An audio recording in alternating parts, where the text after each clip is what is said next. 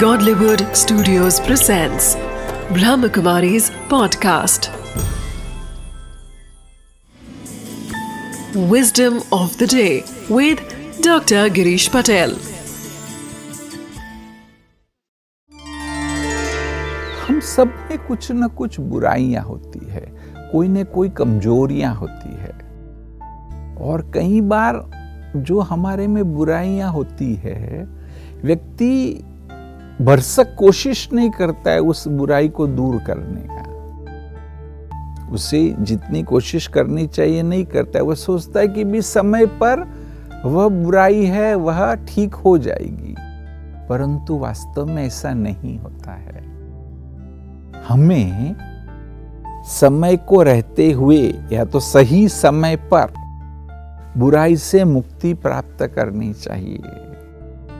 क्योंकि एक विस्डम है कि सही समय पर आप बुराई को ठीक नहीं करेंगे, उससे मुक्त नहीं करेंगे तो बुराई समय को बुरा बना देगी।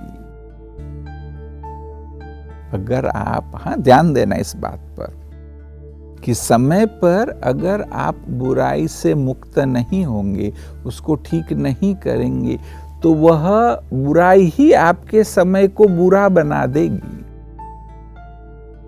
तो अगर इस बात पर थोड़ा सा गौर करना सोचना तो छोटी छोटी भी जो हमारे में कमियाँ हैं उन छोटी कमियों पर भी हमें काम करना है। चाहे तो उसके साथ भी थोड़ा लड़ना है कोशिश करनी है और उस बुराई से मुक्त होना है।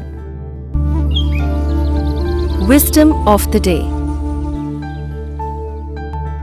Once your weaknesses are identified, it is crucial to start working on them as soon as possible so that your weakness doesn't turn into a permanent disability.